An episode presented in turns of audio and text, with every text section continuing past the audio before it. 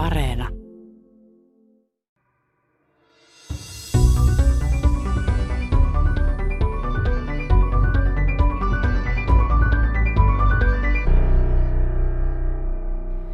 Tiedeykkösessä perehdytään tänään transsukupuolisuuden diagnostiikkaan ja hoitoihin.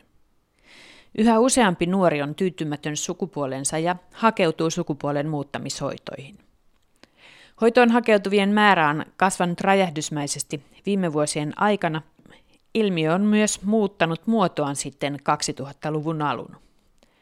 Kun silloin hoitoon hakeutuivat lähinnä keski-ikäiset miehet, joilla oli jo aikuisen ajatus- ja kokemusmaailma, nyt sukupuolen vaihtoa haluavat nuoret tytöt. Ja heitä on paljon. Nuorisopsykiatrian ylilääkäri Riitta Kerttu Kaltiala joutuu työssään vaikeiden kysymysten eteen. Hän työskentelee Tampereen yliopistollisen sairaalan transpolilla ja arvioi, milloin transsukupuolisuus täyttää diagnostiset kriteerit. Mutta miten diagnoosin voi tehdä luotettavasti, jos lähetteen saanut on vaikkapa 16-vuotias? Lääketieteen tärkeä periaate on, että ei ainakaan saa tehdä vahinkoa. Ja nuoruusikäisellä, kun se identiteettikehitys ja persoonallisuuden kehitys ylipäänsä on vielä keskeneräinen, niin on vaikeampaa kuin aikuisen kohdalla tehdä päätelmiä siitä, että tämä osa-alue olisi nyt niin pysyvästi ja vakiintuneesti asettunut erilaiseen kuosiin kuin mitä hänen niin kuin anatominen fyysinen kroppansa on, että, että se oikeuttaisi suorastaan edellyttäisi muokkaamaan sitä, sitä kroppaa, joka on kuitenkin niin kuin terve ja toimii tavanomaisesti. Plastiikkakirurgian ylilääkäri Sinikka Suominen Helsingin ja Uudenmaan sairaanhoitopiiristä puolestaan vastaa sukupuoliominaisuuksia muuttavista kirurgisista hoidoista Suomessa. Hän kertoo, miten miehen sukupuolielimistä leikataan nainen ja naisen sukupuolielimistä mies. Onneksi ihmisen anatomia on molemmilla sukupuolella, siellä löytyy samanlaisia rakenteita ja naisen anatomia on meidän niin kuin helpompi saada saman tyyppinen anatomia. Toki se jää kuitenkin kompromissiksi.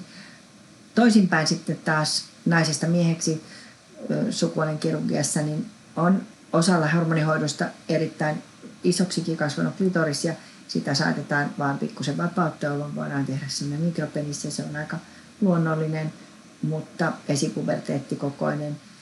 Ja sitten jos lähdetään rakentamaan penistä, eli tekemään niin kutsuttu falloplastia, niin silloin se on aina kompromissi. Tästä ohjelman loppupuolella. Plastiikkakirurgi Sinikka Suominen on myös nähnyt uransa aikana, miten aika on muuttanut kehoomme liittyviä odotuksia ja kuinka kulttuurisidonnaisia miehen ja naisen halutut kropan muodot ovat. Valitettavasti tämän tiedeykkösen äänenlaatu on paikoin normaalia heikompi, sillä ohjelma on tallennettu koronan takia etänä. Joka tapauksessa tervetuloa mukaan. Minä olen Pirjo Koskinen.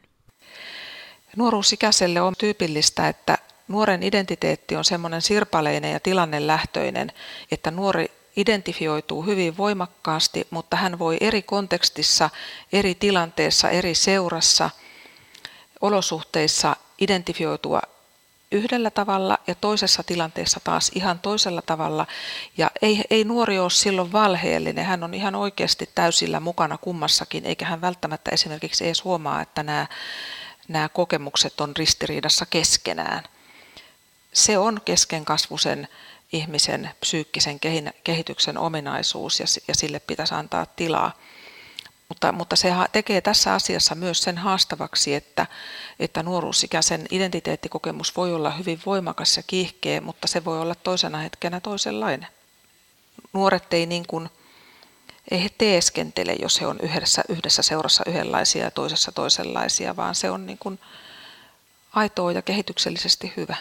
Nuorisopsykiatrian ylilääkäri Riitta Kerttu Kaltiala Tampereen yliopistollisesta sairaalasta.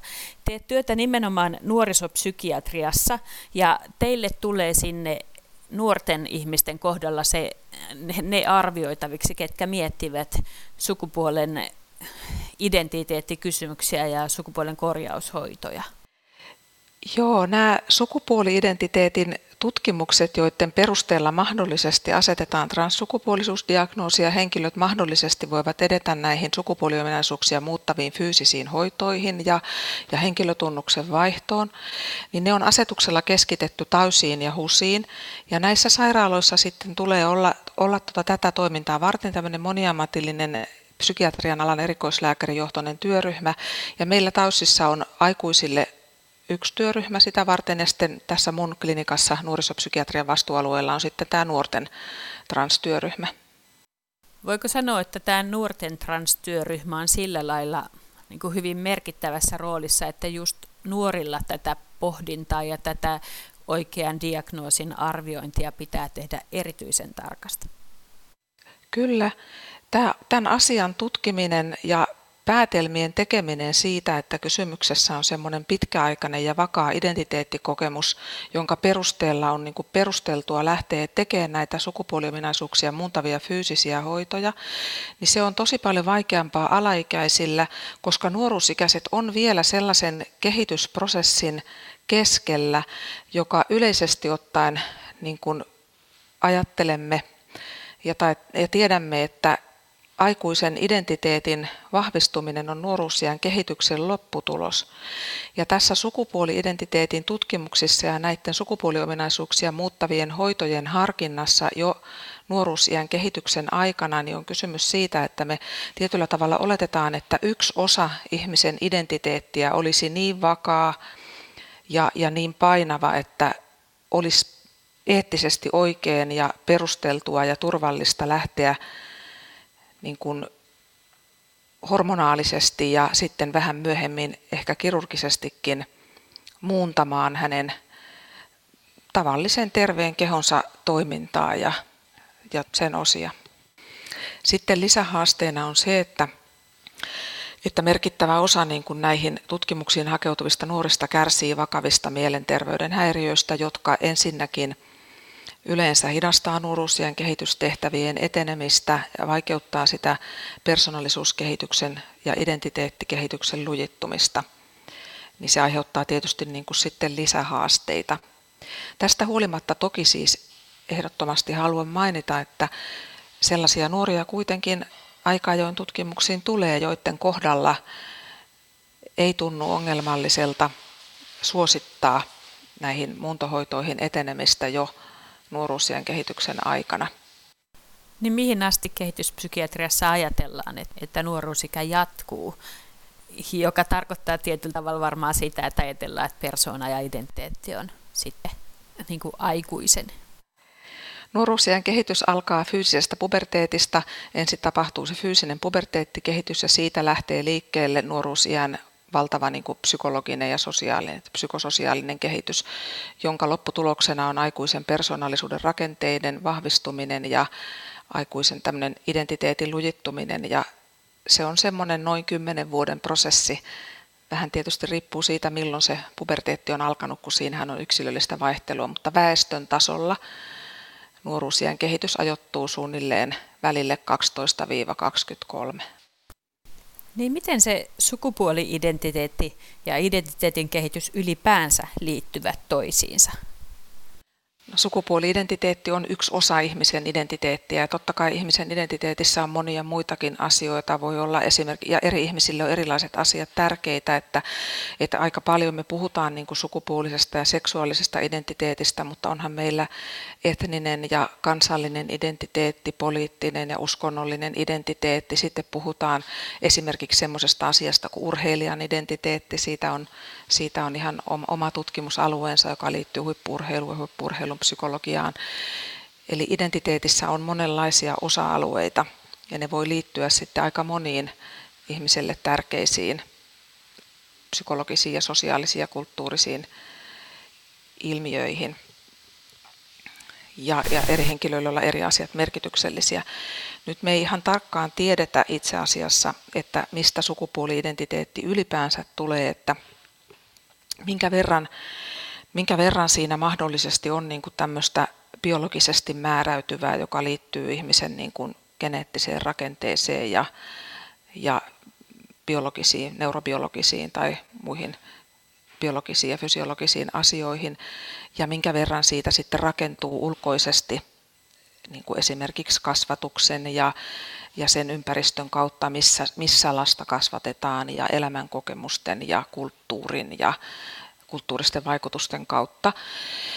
Ja tutkimus ei ole pystynyt selvittämään edes sitä siihen mitään yksiselitteistä syytä, että miksi jotkut ihmiset voimakkaasti kokevat, että he ovat todellisuudessa ikään kuin sisimmältään ja ytimessään vastakkaista sukupuolta siihen nähden, mitä biologinen kroppa näyttäisi olevan. Saati sitten siihen, että, että kun nykyään puhutaan myös niin kuin sukupuoli-identiteetin variaatioista ja erilaisista sukupuoli-identiteeteistä, jotka voi olla vastakkaiseen tai oman biologisen sukupuolen mukaisia tai jotain siltä väliltä tai, koko, tai jotenkin asettua tälle tämmöiselle miehen ja naisen jatkumolle, sille dimensiolle tai sitten kokonaan sen ulkopuolelle, niin näistä nyt ei varsinkaan tiedetä, millaisia etiologisia tekijöitä siihen sitten voisi liittyä. Eikä itse asiassa olla yksimielisiä siitäkään, että onko esimerkiksi lapsella sukupuoli-identiteetti ikään kuin sisimmässään, että sieltä kuoriutuu kehityksen aikana esille, vai onko asia niin, että se rakentuu sen kehityksen aikana vuorovaikutuksessa ympäristön kanssa. Olisin ehkä itse taipuvaisempi ajattelemaan, että tällä jälkimmäisellä on aika paljon merkitystä, koska erittäin monet niin kuin lapsen kehitykseen liittyvät asiat niin on sellaisia, että, että siellä on joku, joku tota niin, geneettisesti ja neurobiologisesti rakentunut perusta, kuten temperamentti ja sitten vuorovaikutuksessa ympäristön ja kasvatuksen kanssa siitä kehkeytyy sitten persoonallisuus. Jos mietitään sitä stereotyyppistä tarinaa, että, että täällä on iso kärsimys ja itsemurhariski siellä toisella puolella ja toisella puolella on sitten ne sukupuolen muuntohoidot, korjaushoidot, niin miten se näyttäytyy sitten siellä teillä teillä Transpolilla Tampereen yliopistollisessa sairaalassa? No meillä ja sitten niin kuin nuorisopsykiatrian erikoissairaanhoidossa yleensä, niin itsetuhoinen käyttäytyminen, itsetuhoiset ajatukset ja itsetuhoinen käyttäytyminen liittyy yleensä vakaviin mielenterveyden häiriöihin. Ja, ja toiselta puolelta sukupuoli-identiteetin erityiskysymyksiin ja, ja tota niin, sukupuoli-identiteetin vakiintumiseen erilaiseksi kuin, kuin mikä olisi se biologinen kroppa, niin, niin se, se ei ole riittävä selitys niin kuin vaikealle itsetuhoiselle oireilulle, vaan itsetuhoinen oireilu vaatii asianmukaista psykiatrista tutkimusta ja interventiota.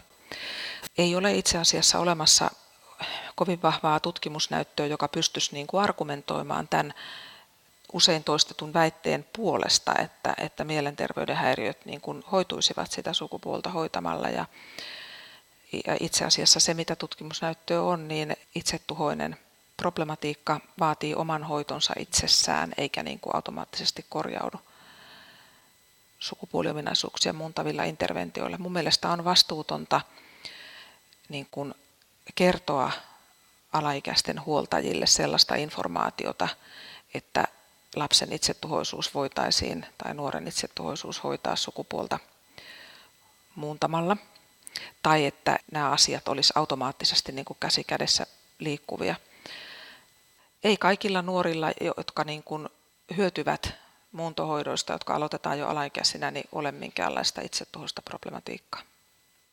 Niin miten paljon me voidaan luottaa aina siihen sen hetkiseen tulkintaan jostakin, että minkä takia meillä on paha olo tai hyvä olo? Niin, siinäpä kysymys. Eihän sitä aina aikuisetkaan tiedä. Ehkä niin kuin jotenkin ajattelee, että, että nuoret myös mielellään niin kuin argumentoi hyvin ehdottomasti ja varmoilla äänenpainoilla, mutta, mutta sehän ei välttämättä tarkoita sitä, että, että nuori pystyisi ihan hirveän niin kuin kaikissa tilanteissa aina tasapainoisesti ottamaan huomioon monia monia seikkoja, jotka hänen vointiinsa voi vaikuttaa, että nuoruusikäiselle on, on tyypillistä se tarve niin kuin löytää yksinkertaisia ja nopeita ratkaisuja esimerkiksi niin kuin se, että nuori pohtii tätä sukupuoltaan, niin siinä, siinä voi olla tämäkin, että, että kun tämä on hirveän vahvasti esillä, että se voisi olla helpottava ratkaisu, niin osa nuorista takertuu siihen ajatukseen, että tämä ratkaisisi kaikki ongelmat. Ja ei nyt ehkä ihan tietoisesti, mutta niin kuin tiedostamattaan ikään kuin yrittää väistää sitä kasvukipua ja kasvun hitautta ja epävarmuuden sietämisen vaikeutta ryntäämällä Sosiaali- ja terveysministeriön yhteydessä toimiva terveydenhuollon palveluvalikoimaneuvosto Palko antoi kesän alussa suosituksen transsukupuolisten henkilöiden hoitomenetelmistä. Siinä suositellaan, että sukupuoli-identiteetin pohdinnalle pitää olla tilaa ja osaamista perusterveydenhuollossa. Tarvittaessa psykiatriseen hoitoon tai terapiaan pitää saada lähete paikallisesti tästä asiasta, että nuoret problematisoi sukupuoltaan ja, ja miettii niin kuin identiteettiään erityisesti siltä kannalta, että, että mitä, mitä he ovat, niin kuin, mikä se sukupuoli-identiteetti on, mikä heissä on feminiinistä ja mikä on maskuliinista ja mikä ei ole. Ja myöskin miettivät herkästi niin kuin kehityksen vaikeuksiansa, kuten ulkopuolisuuden kokemustaan siltä kannalta, että jospa se olisi juuri sukupuoli-identiteetti, joka selittää tämän ahdistuksen tai ulkopuolisuuden kokemuksen. Niin kun tämä tämmöinen pohdinta on selkeästi tullut yleisemmäksi, niin on välttämätöntä, että kaikissa sellaisissa palveluissa, missä ollaan nuorten kanssa tekemisissä, niin aikuisilla ammattihenkilöillä on valmiutta niin kun antaa nuorelle tilaa pohtia ja reflektoida sukupuoltaan ja tukea nuorta siihen, että, että muita elämän osa-alueita, niin ne jatkaa kehittymistään ja niillä mennään eteenpäin, vaikka sukupuoli vaatisikin vähän tavallista enemmän pohdintaa. Ja Palkon suosituksen mukaisesti alaikäisten ensi, ja nuorten ensisijainen hoito niin kuin sukupuoli-identiteetin aiheuttaessa haasteita niin on tota niin, psykososiaalinen hoito ja tilan tarjoaminen tälle identiteettikehitystä tukevalle reflektoinnille. Ja tietysti sitten pitää hoitaa mahdolliset ajankohtaiset nuorisopsykiatriset häiriöt sillä niin kuin hoidon tasolla, mitä hoitoa ne vaativat. Ja jos näiden interventioiden jälkeen edelleen vaikuttaa siltä, että, että sukupuoli-identiteetti itsessään saattaisi edellyttää tätä niin kuin mahdollista fyysisten hoitojenkin harkintaa, niin ainoastaan siinä tapauksessa ohjataan näihin erityistason tutkimuksiin. Että kaikki sukupuoli-identiteetin pohdinta ei edellytä erityistason tutkimuksia näissä sukupuoli-identiteetin työryhmissä, eikä edes nuorisopsykiatrista erikoissairaanhoitoa, vaan ammattihenkilöiden tulee kehittää valmiuksiaan kohdata näitä asioita ja antaa nuorille tilaa näiden asioiden pohtimisessa myös peruspalveluissa, kuten koulu- ja opiskelijaterveydenhuollossa, opiskeluhuollossa, perusterveydenhuollon palveluissa yleensä. Ja lisäksi haluan mainita, että niissä voi käyttää apuna mielenterveystalon materiaaleja, joita on sekä asianosaisille suunnattuna omahoito-ohjelmana että sitten ammatillisille, ammatillis, niin kuin ammattihenkilöille suunnatussa materiaalipaketissa niin että tietoa on ainakin helposti sitten saatavillakin, jos tähän nyt vaikka sattuu ensimmäisiä kertoja auttajana törmäämään työssään. Kyllä, mielenterveystalon materiaalipaketti terveydenhuollon ammattilaisille on ehdottomasti suositeltava. Meillä oli ilmeisesti vielä jokin vuosi sitten semmoinen käsitys, vaikka perusterveydenhuollossa, kouluterveydenhuollossa, sosiaalihuollossa, että jos nuori ilmas jotakin pohdintaa just sukupuoli-identiteettiin liittyen, mahdollisesti siihen liittyen, että hän olisi transsukupuolinen, niin sitten vähän jotenkin nostettiin kädet pystyyn tai mentiin pieneen paniikkiin, eikä sitten oikein osattukaan auttaa muuten nuorta kuin että yritettiin saada lähete sinne teille Transpolille, Tampereen yliopistolliseen sairaalaan. Joo, meille taikka sitten HUSin nuorten transtyöryhmään. Siellähän on se toinen työryhmä. Nämä valtakunnallisesti keskitetyt kaksi työryhmää on Tausissa ja HUSissa.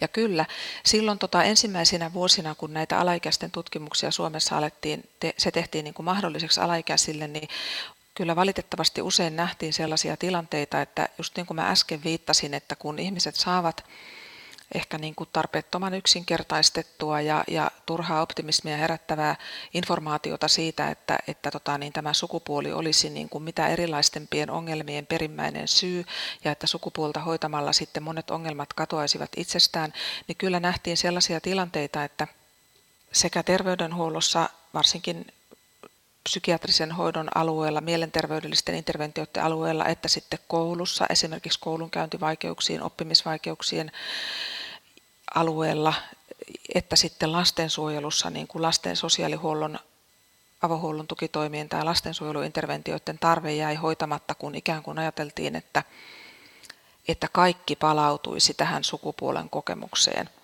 Mutta nyttemmin sitten onneksi on kuitenkin jo tilanne sillä tavalla rauhoittunut, että nuorten parissa työskentelevät ammattilaiset hoitavat tyynesti niin kuin sen oman osuutensa asioista, koska nyt aika monien asioiden pitää nuoruusiässä mennä eteenpäin sukupuolesta riippumatta. Nuoruusikä on sellaista aikaa, jolloin ihminen, ihminen oppii ja ihmisen pitää oppia koko ajan uutta ja kehityksen pitää mennä eteenpäin. Nuoruusiän kehityksen aikana ei ole varaa jäädä niin kuin puoleksi vuodeksi tai vuodeksi tai kahdeksi vuodeksi ulkopuolelle kaikista kehitystehtävistä, ikätoverien seurasta ja, ja koulunkäynnin eteenpäin viemisestä ja ja tavanomaisten arkisten taitojen kehittymisestä.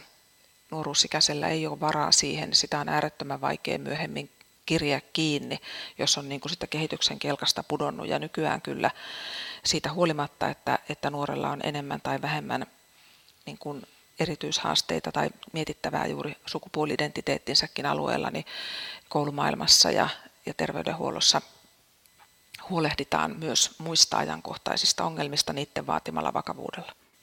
Miten keskimäärin arvelit, että Suomessa on onnistuttu tässä oikean diagnosoinnin arvioinnissa hoidon toteutuksessa?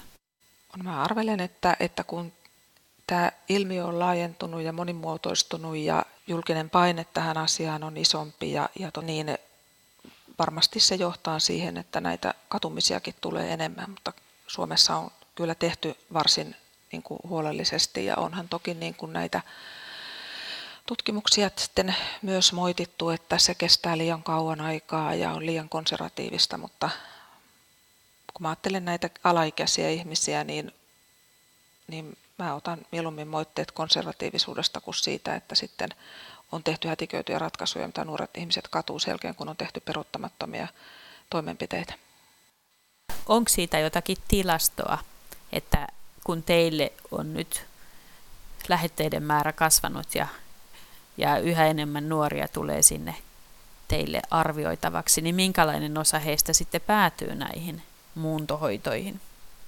No, pienempi osa niin kuin alaikäisyyden aikana, että aika monilla on niin kuin sitten kuitenkin ajankohtaisesti vaikeita kehityksellisiä vaikeuksia ja mielenterveyden häiriöitä, joita pitää hoitaa ensin. Ja, ja tota, niin saattaa olla sitten, että jotkut sitten saattavat palata tähän sukupuoli-identiteettikysymyksiin aikuisuudessa ja, ja jonkun kohdalla se ei sitten ehkä enää tunnu vaativan fyysisiä toimenpiteitä myöhemmin. Milloin nuori hyötyy siitä, että saa lähetteen transpolille?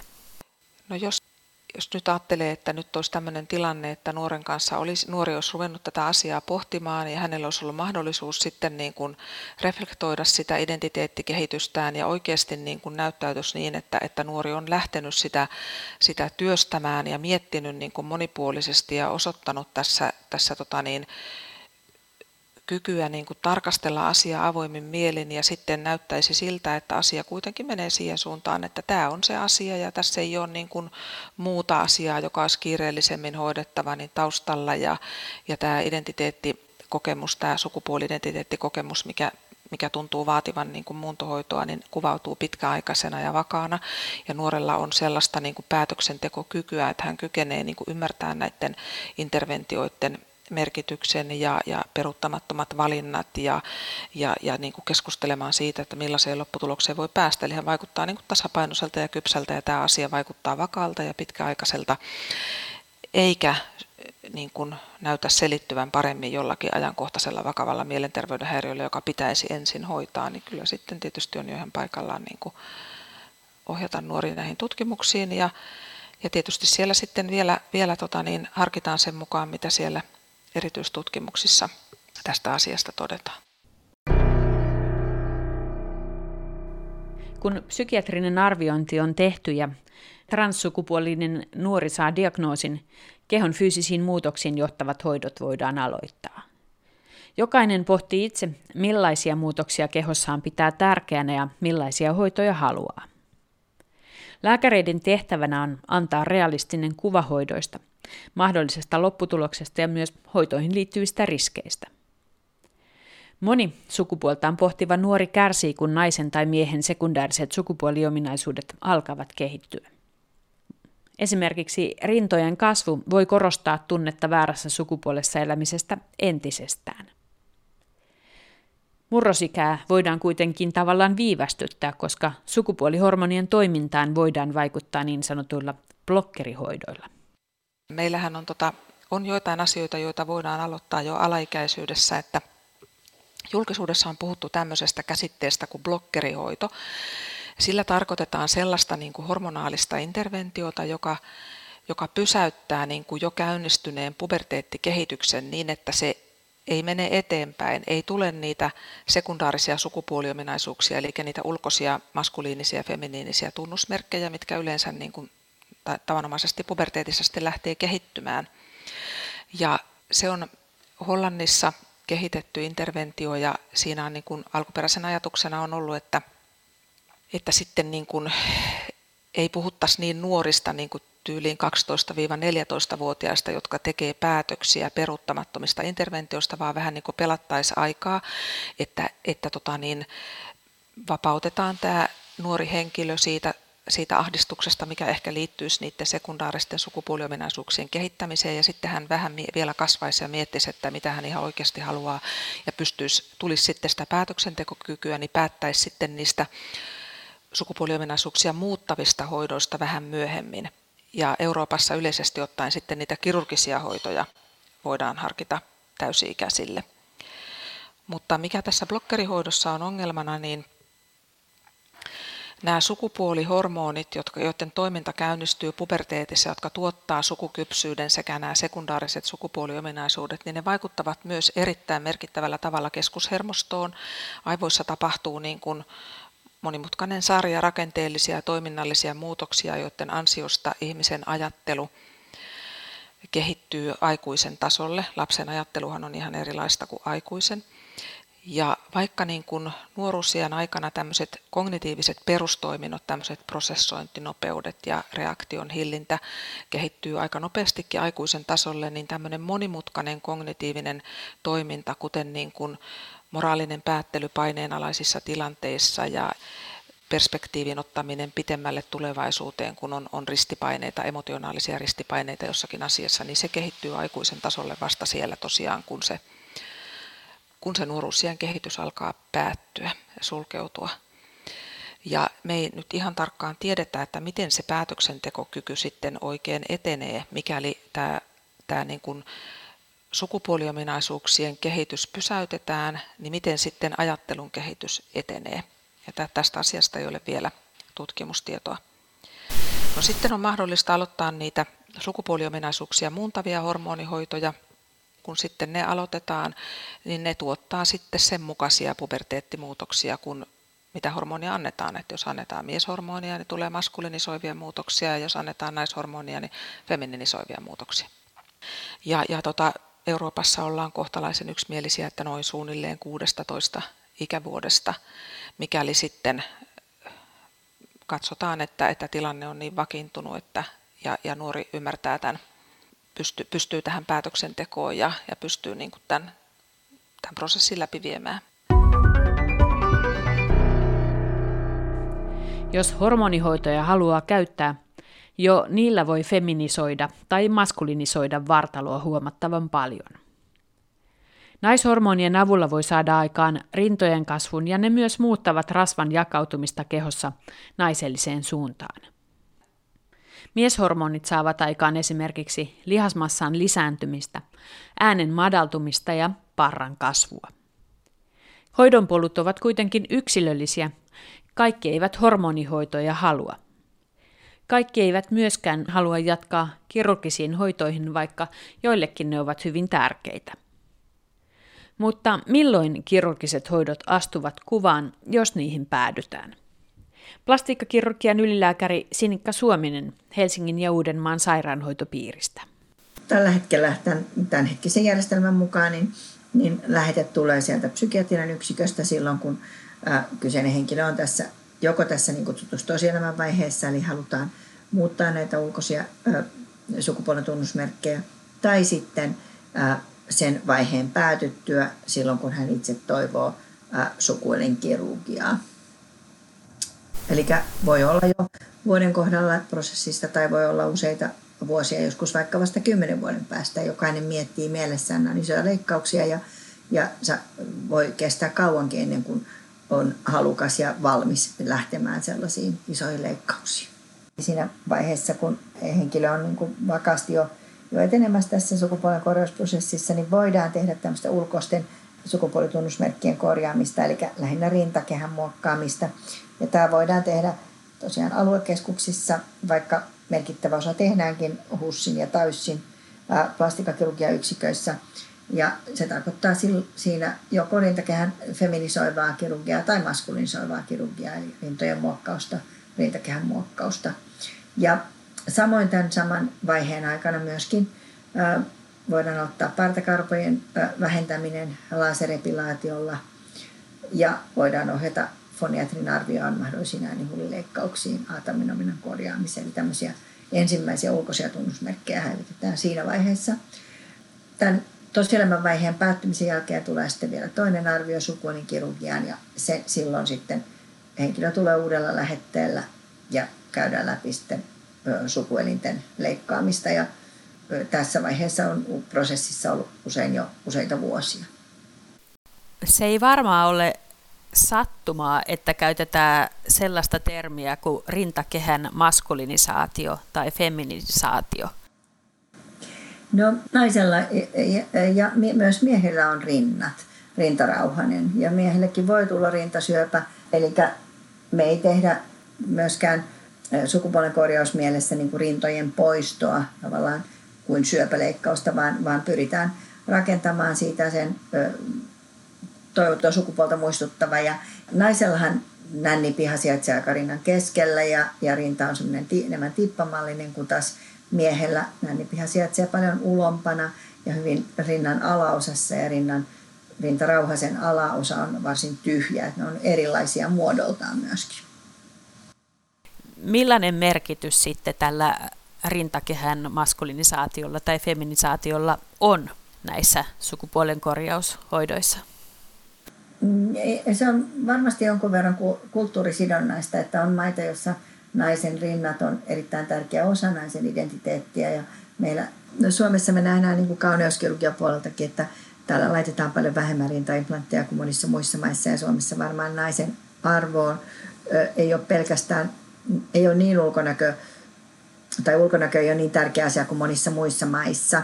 Ja se heijastuu tähänkin, että meidän potilaat yleensä toivoo olevansa rintakehältään luonnollisen näköisiä, eikä, eikä halua niinkään sitä suurentamista. Toisaalta sitten nuorilla miehillä on nykypäivänä paljon ulkonäköpaineita rintakehän suhteen ja me nähdään sitä, sitä kysyntää muutenkin ja se, se näkyy tässä myös myös sukupuolen korjausprosessissa olevilla, että, että tota, halutaan semmoista hyvin lihaksikkaan rintan kehän muotoa, niin kuin kaikki nuoret miehet tällä hetkellä. Että, että tässä on ollut tosi mielenkiintoista, kun mäkin olen vuodesta 2003 tätä tehnyt, niin nähnyt, miten maailma ja, ja ulkopuolelta tulevat paineet vaikuttaa siihen meidän ulkonäkötoiveeseen. Plastiikkakirurgian ylilääkäri Sinikka Suominen Hussista. Nämähän on keskitetty juuri niin kuin sinun vastuullesi koko Suomessa nämä sukupuolen korjausleikkaukset. Miten lähdet viemään tätä prosessia henkilön kanssa, joka haluaa genitaalialueelle korjauksia, niin miten se lähtee sitten eteenpäin? No meillä on uusissa nyt jo ö, viiden hengen tiimi, eli vaikka mä itse tästä, tässä vastuuhenkilönä, niin, niin ö, yhdessä ö, mietin, olemme miettineet tätä prosessia ja meillä on viisi ö, kirurgian mukana ja kaksi asiantuntijasairaanhoitajaa. Että on sama tiimi ollut jo osa, osa jo vuodesta 2003 lähtien. Ja meillä on, on lähdetty siitä, että mahdollisimman paljon annettaisiin informaatiota ja ensimmäisen poliklinikkakäynnin yhteydessä pyritään antamaan sekä kirjallista informaatiota, että ollaan varattu sitten ihan no, keskivertoa pitempi aika siihen, että voi keskustella sekä kirurgian että tarvittaisiin vielä asiantuntijasairaanhoitajan kanssa niistä kirurgisen hoidon yksityiskohdista, koska tässä on paljon valintoja, mitä kyseisen henkilön pitää tehdä ja kaikki ratkaisut on kompromisseja. että mikään ei tuota täydellistä tulosta ja sen takia tämmöisessä leikkauksessa, jota kyseinen ihminen on miettinyt ehkä vuosia, jopa vuosikymmeniä, niin, niin täytyy olla paljon informaatiota ennen kuin lähdetään suunnittelemaan niitä yksityiskohtia. Kumpi leikkaus on sitten helpompi, naisesta mieheksi vai miehestä naiseksi? No, teknisesti miehestä naiseksi leikkaus on, on meille helpompi. Se vie semmoisen neljästä kuuteen tuntia mukana. Meillä on siinä aina urologien erikoislääkäri, koska liikutaan semmoisella alueella, missä on virtsa teitä ja myös peräsuoli on siinä lähellä ja on mahdollisuus molempienkin vaurioon naisesta mieheksi sukuelinten muokkaaminen niin, on haasteellista ja siinä aina joudutaan tyytymään jonkinasteiseen kompromissiin. Ja nämä leikkaukset vie keskimäärin 8-10 tuntia, niissä on mukana äh, 2-4 plastiikkakirurgia. Mitä sitten tehdään konkreettisesti silloin, kun kun miehestä leikataan naisen sukupuolielimet? Tämmöisessä äh, feminisoivassa sukupuolen korjausleikkauksessa niin, äh, ensin äh, poistetaan kivekset ja silloin äh, leikkauksella tehdään pysyvä hedelmättömyys ja sen potilas, potilaat tietävät etukäteen ja heillä on ollut mahdollisuus äh, tarvittaessa pakastaa äh, siittiöitä. Sitten jatketaan ihan peniksen varsiosan poistolla kuitenkin niin, että säästetään iho ja terskan yläosan tuntevaa kudosta oman hermoverisuonivartensa kanssa ja siitä rakennetaan klitoris. Peniksen ja kivespussien ihoa käytetään sitten sen emättimän sisäpinnan ö, mm, tekemiseen. Ja ö, sitten tehdään vielä onkalo lantiorenkaan sisälle sitä emätintä varten. Minne se onkalo tehdään? Virtsaputken ja peräsuolen väliin lantiorenkaan sisällä olevia lihaksia heikennetään ja avataan sinne tila, tila tätä emätintä varten anatomisesti samaan paikkaan kuin missä se on myös synnynnäisesti. Niin, onko siitä jotakin haittaa, että niitä lihaksia joudutaan halkasemaan sille emättimen naukolle? No, no alun perin me ajateltiin, että se voisi vaikuttaa siihen, että, että vuosien varrella tulisi enemmän virtsan karkailua ja, ja ää, tiputtelua, ihan niin kuin nyt kaikille naisille tulee iän myötä, mutta ää, tällä hetkellä on seurottomia potilaita jo toistakymmentä vuotta ja yllättäen tämmöistä ei ole tullut, eikä sen heikentämisen sitä ei ainakaan meidän seurannassa ole jäänyt mitään pysyvää haittaa. Pikemminkin ehkä päinvastoin. No miten aidon oloset sukupuolielimet sitten on mahdollista rakentaa? Kyllä onneksi niin, ihmisen anatomia on, on molemmilla sukupuolella. Siellä löytyy samanlaisia rakenteita ja ja se naisen anatomia on meidän niin kuin helpompi saada saman, miten mä sanoisin, sen selkeä, sama, saman tyyppinen anatomia. Toki se on selvää, että, että limakalvoa, me ei emättimen limakalvoa pystytä tekemään. Ja e, ei myöskään ainakaan tämänhetkisen tiedon valossa pystytä rakentamaan, tai rakentamaan kohtua, eli, eli se jää kuitenkin kompromissiksi. Toisinpäin sitten taas naisesta mieheksi sukupuolen kirurgiassa niin on osalla hormonihoidosta erittäin isoksikin kasvanut klitoris ja sitä saatetaan vaan pikkusen vapauttaa, jolloin voidaan tehdä sellainen mikropenis ja se on aika luonnollinen, mutta esipuberteettikokoinen ja sitten jos lähdetään rakentamaan penistä, eli tekemään niin kutsuttu falloplastia, niin silloin se on aina kompromissi, eikä koskaan toimi samalla tavalla, vaikka saadaankin tuntoa ja, ja mahdollisuus virtsata seisaltaan, niin se ei silti ole samanlainen. Eli sitten jos hormonihoidolla onkin klitoriksesta kasvanut tämmöinen mikropenis, mutta se ei, se ei sitten ole niin kuin tyydytä sitä potilaan mieltä, niin miten sitten, mistä se neofallos tai penis rakennetaan naiselle? Mikä on se tyypillisen tapa Suomessa tällä hetkellä? No, mä olen yhdessä kollega Maija Kolemaisen kanssa 2010 kehitetty ihan oma menetelmä sen takia, että suomalaiset potilaat on sellaisia, että eivät välttämättä ole halunneet hirveän näkyviä arpia. Ja on kehitetty menetelmä, jossa käytetään molemmin puolen reiden sisälääntä ja lihasta ja sitten nivusta ja pestautettua karvatonta ihoa. Ja sen avulla saadaan rakennettua sellainen niin kutsuttu neopenis, jossa on jonkun verran liikettä ja, sitä pystyy itse liikuttamaan tahdonalaisesti. Niin, että tämä suomalainen menetelmä, missä sisäreiden lähentäjä lihaksista rakennetaan peniksen varsi ja penis, niin, niin kun siihen saadaan se lihasliike, niin se ei välttämättä tarvitse sitten proteesia vai ymmärsinkö oikein? No näin on jo, että suurin osa meidän potilaista ei ole toivonut enää sen lisäksi erektioproteesin, mutta totta kai semmoisen asettaminen on siitä huolimatta mahdollista. Ja, mutta että kaikilla näillä keinoilla voidaan päästä aika hyvään lopputulokseen ja useimmille tyydyttävään lopputulokseen, mutta ja meidän potilaat on hyvin realisteja ja ymmärtävät myöskin sen, että, e, e, että minkälaisia tuloksia on mahdollista näillä nykymenetelmillä saavuttaa. Että, että ne ihmiset, jotka lähtee näin isoon leikkaukseen, niin on kaikki hyvin valmennettuja ja erittäin motivoituneita ja, ja ymmärtävät ja hyväksyvät sen, että se on jollain tasolla aina kompromissi. Miten muuten virtsaputki sitten naisen elimistöstä rakennetaan?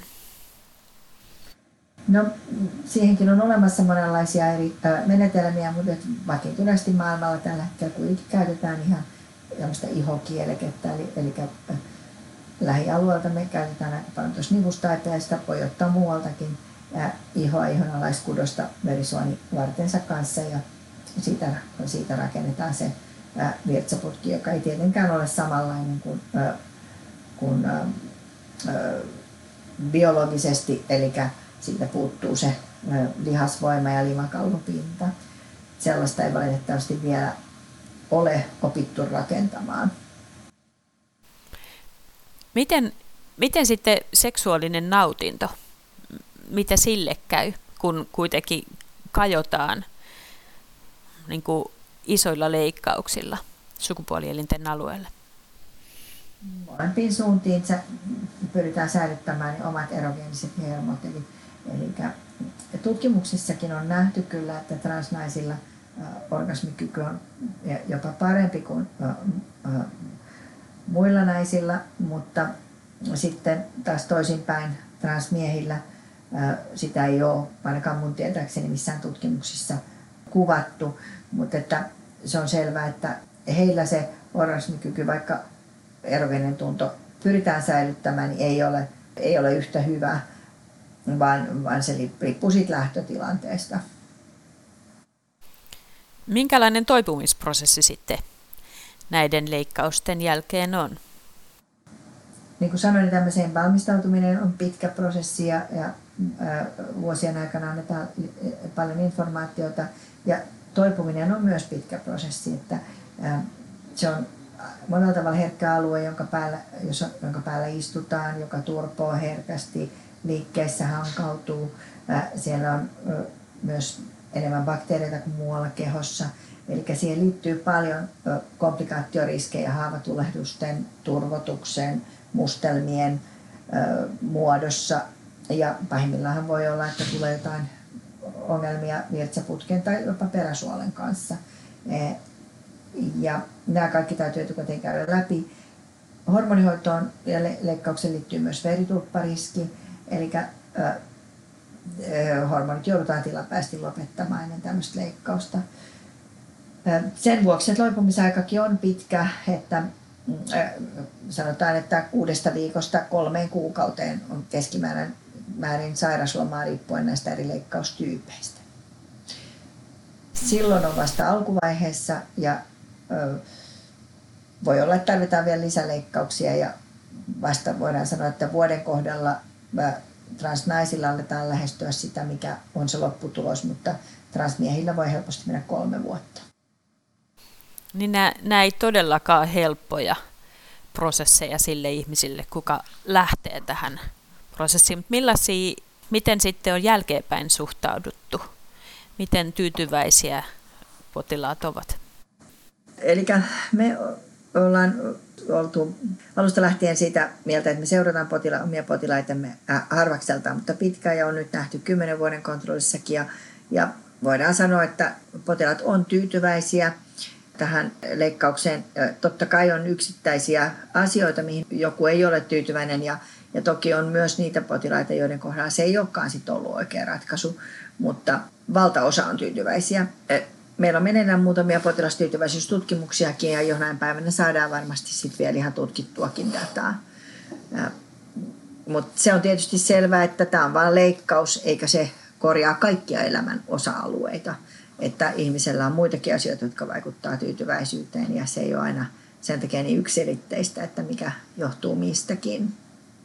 Et se on selvää, että, että tämmöiseen leikkaukseen ja, ja kokonaisuuteen liittyy myös paljon psyykkisiä asioita ja jokaisen, joka tulee mihin tahansa leikkaukseen, niin täytyy olla sekä fyysisesti että psyykkisesti leikkauskelpoinen. Ja sen vuoksi me pidetään kyllä huoli siitä, että, että potilailla on riittävästi tukea etukäteen ja jälkeenpäin, koska tämä on iso niin kutsuttu elektiivinen leikkaus, jota henkilö voi odottaa vuosia ja hänellä saattaa olla tähän paljonkin odotuksia, jotka ei sitten aina kaikki täyty. Ja sen takia voi joskus tulla leikkauksen jälkeen semmoinen masennusvaihe tai vaihe, jossa miettii, että, että oliko tämä sen arvoista. Ja sitten pitkällä juoksulla kuitenkin onneksi suurin osa potilaista kokee sen positiiviseksi asiaksi, mutta psyykkinen tilanne täytyy aina arvioida tarkasti ennen leikkausta, että ihminen on leikkauskelpoinen ja pystyy käymään näin pitkän toipumisprosessin läpi. Joskus väitetään niinkin, että tämä on nyt vähän tällainen trendi tai muoti tehdä näin, mutta mitä sä ajattelet plastiikkakirurgina siitä? Ähm, no nythän se on sillä lailla, että me täällä näemme vain ne ihmiset, jotka on halukkaita siihen sukuelinkirurgiaan ja psykiatrian puolella on tehty se diagnostiikka ja mietitty tätä asiaa pitkään, ehkä vuosien ajan. Eli nyt mä sanoisin, että tähän ei kukaan ryhdy kevyin perustein tällaisiin leikkauksiin e, ja ei myöskään pääse kevyin perustein. Että, että ihan niin kuin kaikissa muissakin isoissa leikkauksissa, niin täytyy olla vahva näyttö siitä, että tämä on sille kyseiselle ihmiselle oikea ratkaisu. Onko tullut yhtään semmoinen olo, että, että jos meillä on hirveän ahtaat sukupuoliroolit, niin sitten on ihmiselle, jotka ei koe kuuluvansa siihen syntymäsukupuoleensa, niin että, että silloin se on ahdistavampaa ja silloin tarvii enemmän siihen hoitoa esimerkiksi. Joo, se on näin, että, että jos ja, ja kun tässä viime aikoina yhteiskunta on muuttunut sallivammaksi, niin se varmasti on helpottanut sitä, kun sukupuoliroolit ei ole enää niin selkeitä ja, ja ulkoisten, sukupuolen ulkoisten tunnusmerkkien merkitys on, on vähenemässä ja ollaan hyväksyvämpiä sukupuolen moninaisuuden osalta ja, ja toivoisin, että se jatkossa vaikuttaisi siihen, että, että kaikki eivät ehkä tarvitsisi tätä meidän palvelua eli, eli kirurgiaa.